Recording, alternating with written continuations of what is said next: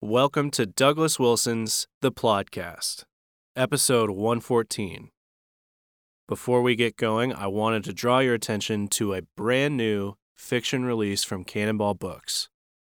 The Babylon Bee's very own Ethan Nicolle has officially released his very first illustrated novel, Brave Ollie Possum. Ollie Maccarelli is determined to face his fear of the dark once and for all but he gets more than he bargained for when his therapist turns out to be an actual monster. To make it even worse, Ollie is transformed from a boy to a possum and locked in a cage. With no way to call for help, Ollie must learn to be brave, with the help of some furry friends, or he will be the main course. Adventurous, imaginative, and fantastically illustrated, Brave Ollie Possum is the debut children's story from author and screenwriter Ethan Nicolle.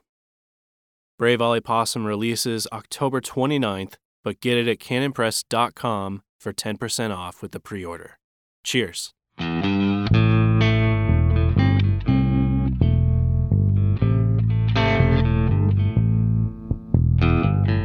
Yes, God. God don't never change. He's God. Welcome to Plodcast, episode 114. Plodcast, episode 114. So, as um, as I'm recording this, we are sort of in the very beginning stages of, well, I won't say beginning. I, I was going to call this impeachment uh, madness, impeachment madness, and we're not really in the beginning stages of impeachment madness. We're in the beginning stages of the third act of impeachment uh, madness. As I'm recording this, um, uh, the uh, Washington establishment, the ruling elites, the deep state aficionados, and various media types have gotten themselves whipped up into a meringue about uh, President Trump's phone call to the president of Ukraine, and they want to impeach him. So uh, I want to talk a little bit. I'm not talking about the um, the transcript of that phone call or what was I'm not going to get into the Biden stuff and whether Trump was trying to dig dig up dirt on Biden or whether there is any dirt to be dug, which there which there is. Um, that's not the uh, that's not my interest. I want to talk a little bit about the um, about the madness of what the Democrats are doing, um, uh, given their root assumptions. So what? Uh, what is it they're doing? I just want to I just want to talk for a moment about the madness of this entire process. So, first a civics lesson. When a president is impeached, there have only been two presidents who have been impeached um, Andrew Johnson, right after the Civil War, and Bill Clinton. Uh, they were impeached. Impeachment is not the same thing as conviction. This is the here's the basic civics lesson. A a politician, let's say the inhabitant of the White House, is impeached when the House of Representatives, in effect, indicts him. So um, uh, when when a president is impeached, that simply means there is going to be a trial. It does not mean that the trial is over. It does not mean that he is convicted. It means that he there's he's going to go to trial. So, someone who's arrested, someone who's accused of a crime, someone who's indicted, uh, that's all that tells you is that there's going to be a trial. In our political system, the House of Representatives, if we're talking about the president, the House of Representative representatives indicts. They say there's there's enough here to uh, warrant a trial, and they therefore impeach the president. It then goes to trial. When it goes to trial, in effect, the United States Senate serves as the jury.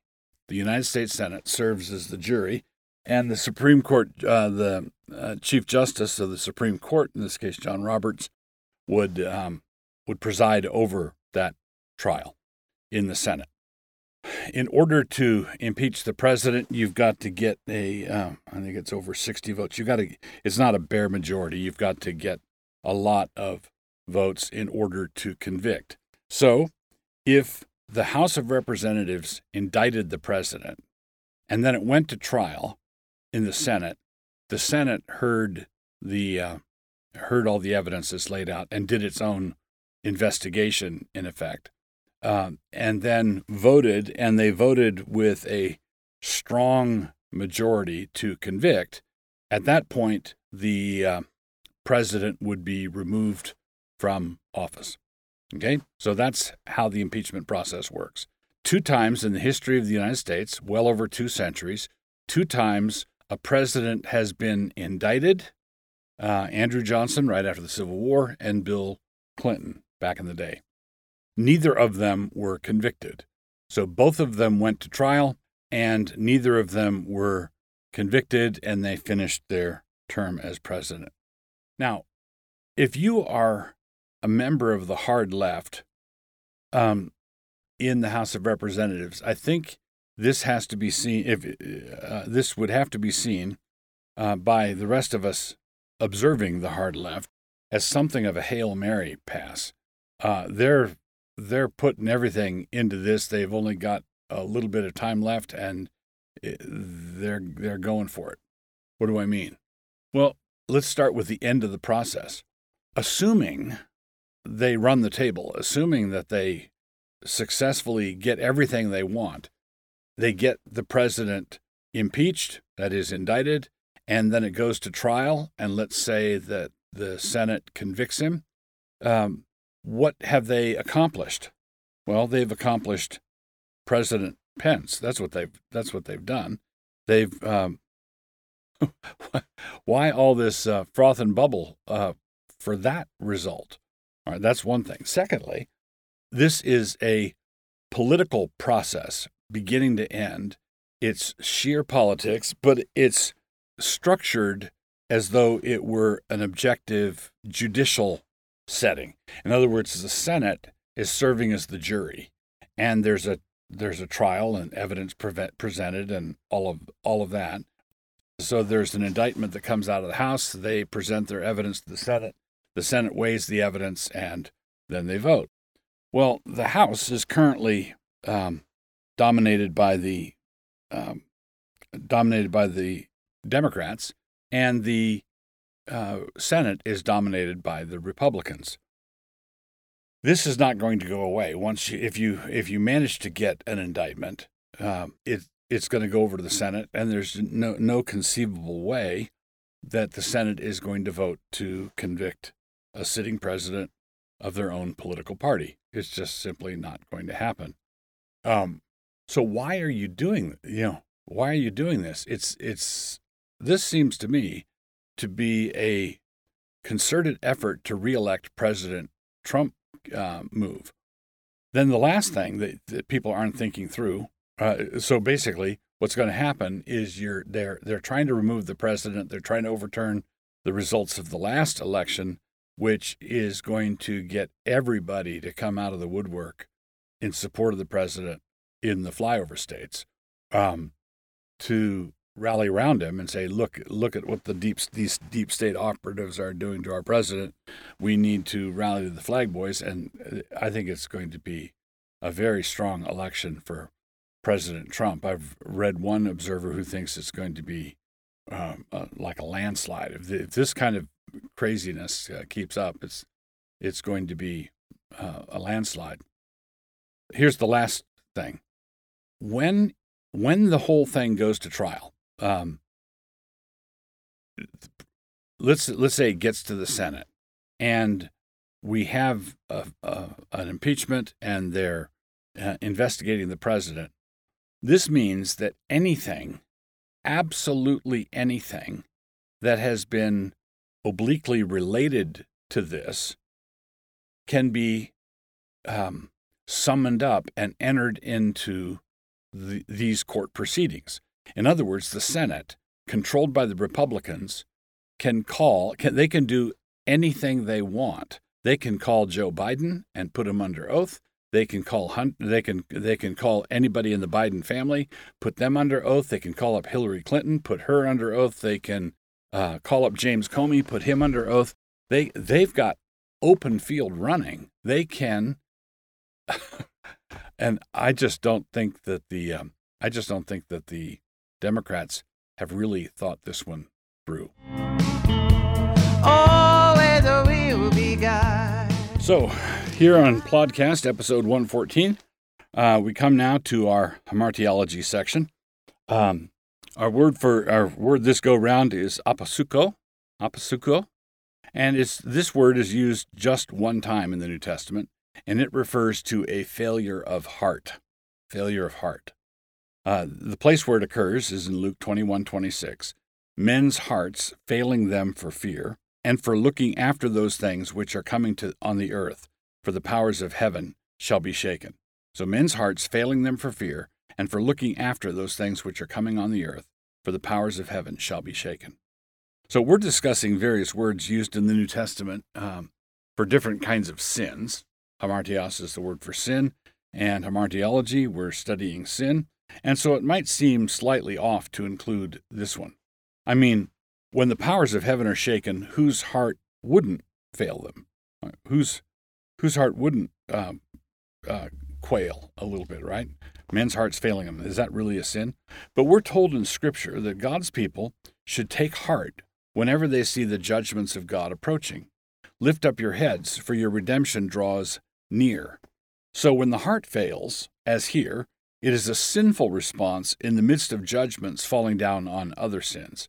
So when God brings his judgments to bear on the sinful lifestyle of a people, and those people uh, collapse, those people um, quail in fear, that itself is a sinful response to this um, uh, judgment for sin. It's possible for a sinful man, it, it should be remembered that it's possible for a sinful man to approach a holy God with boldness. It would not be possible apart from the gospel, but since the gospel has been established and has openly been declared to us, we have no excuse for not coming with boldness. So in Hebrews 4:16, for example, it says, "Let us therefore come boldly unto the throne of grace, that we may obtain mercy and find grace to help in time of need." And there's something striking about that. Coming boldly to what kind of throne? A throne of grace, that we may obtain mercy. Well, when do we need mercy?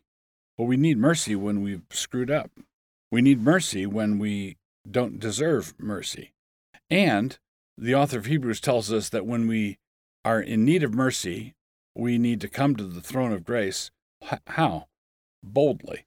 So when God's judgments fall, if you're in Christ, uh, there's no need to have a failure of heart. When God's judgments are coming, um, God is coming to vindicate his word and his people, and we can rejoice. Um, God's people throughout the Psalms, when God comes to judge the earth, that's the response, bring, breaking forth into song. So, apopsucho, failure of heart, in this context, in this one usage, uh, yes, it is a sin.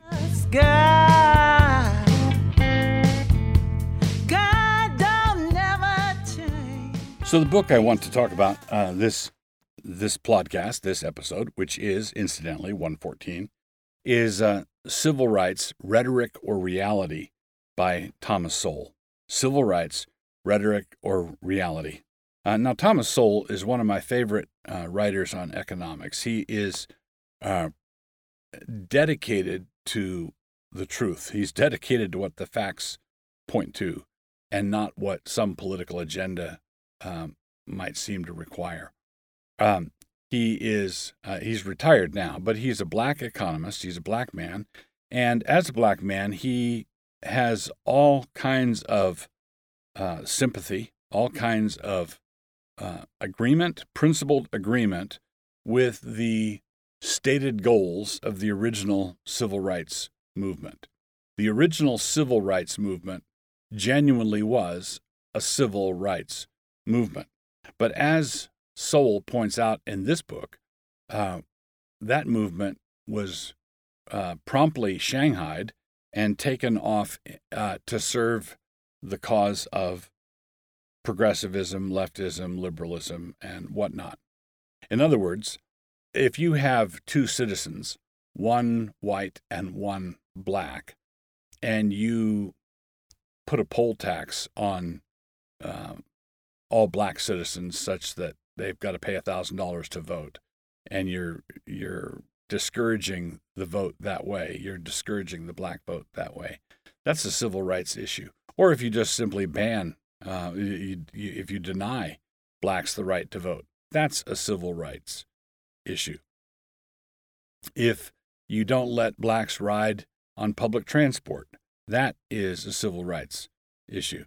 Uh, so, all of those things, uh, Sowell was very, um, like I said, sympathetic.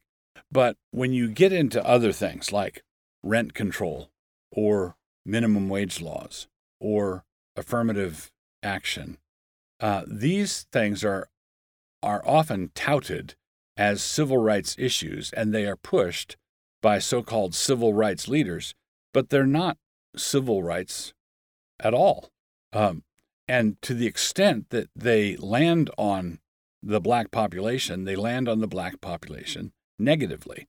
So, uh, so what happened is, let, us say you had a, a situation where there really was genuine voter suppression, and blacks didn't get to vote, and there was a series of reforms that resulted in the same percentage of black citizens voting as white citizens vote, and um, and there's no coercion or anything like that. That is genuinely a civil rights issue, and a civil rights activist could take legitimate pride in how he worked for civil rights. But let's say that civil rights activist um, has studied voting patterns and he works very hard to get blacks to be able to vote. But he has not studied economics, and so he then moves his neck for his, you know, for my next magic trick, for my next uh, thing that I'm going to do in the name of civil rights, I'm going to agitate for a minimum wage law because I've seen a lot of black people in this state. They're just impoverished. They can't afford anything. Um, they, they, they, they live at a lower standard of living than their white neighbors across town. And so, what we need to do is we need to jack up the minimum uh, wage, and that way um, they'll be able to they'll they'll start earning a decent wage, and they'll uh, will achieve parity of income. Um, well, uh, what actually happens that that's the intention. Instead of saying, "Hey, you can't suppress the black vote; you've got to let blacks vote too," and then actually succeeding in uh, accomplishing that where you have a genuine advance in civil rights. What you've done now is you have made unskilled black teenagers unemployable uh, because their work, let's say they don't have any skills, they, their work is not worth $15 an hour. And you you either have necessitated black teenagers uh, in the inner city who have few marketable skills, they must either be hired illegally and paid under the table, or what more uh, likely is going to happen, they are just going to be unemployed. They're going to be left out of work. And so, what you've done, instead of when you uh, when you're an activist wanting blacks to get the vote or blacks not to have their voting interfered with, and when you're done, they can vote without interference. That's a genuine civil rights achievement. But what kind of achievement is it if through your economic nincompoopery, you throw all the black teenagers out of work and prevent them from gaining marketable skills for another few years? What who are you benefiting? And why on earth would anybody let you call that civil rights? Well, what Thomas Sowell does in this book is he takes all sorts of things like that, uh, things that are done on behalf of the poor, in the name of the poor, in the name of black, uh, in the you know for the sake of the black children, um, and takes them apart and shows how they don't achieve the stated effect, or uh, as is often the case, they have a contrary effect. They take uh, the people they're supposed to be helping in the opposite direction.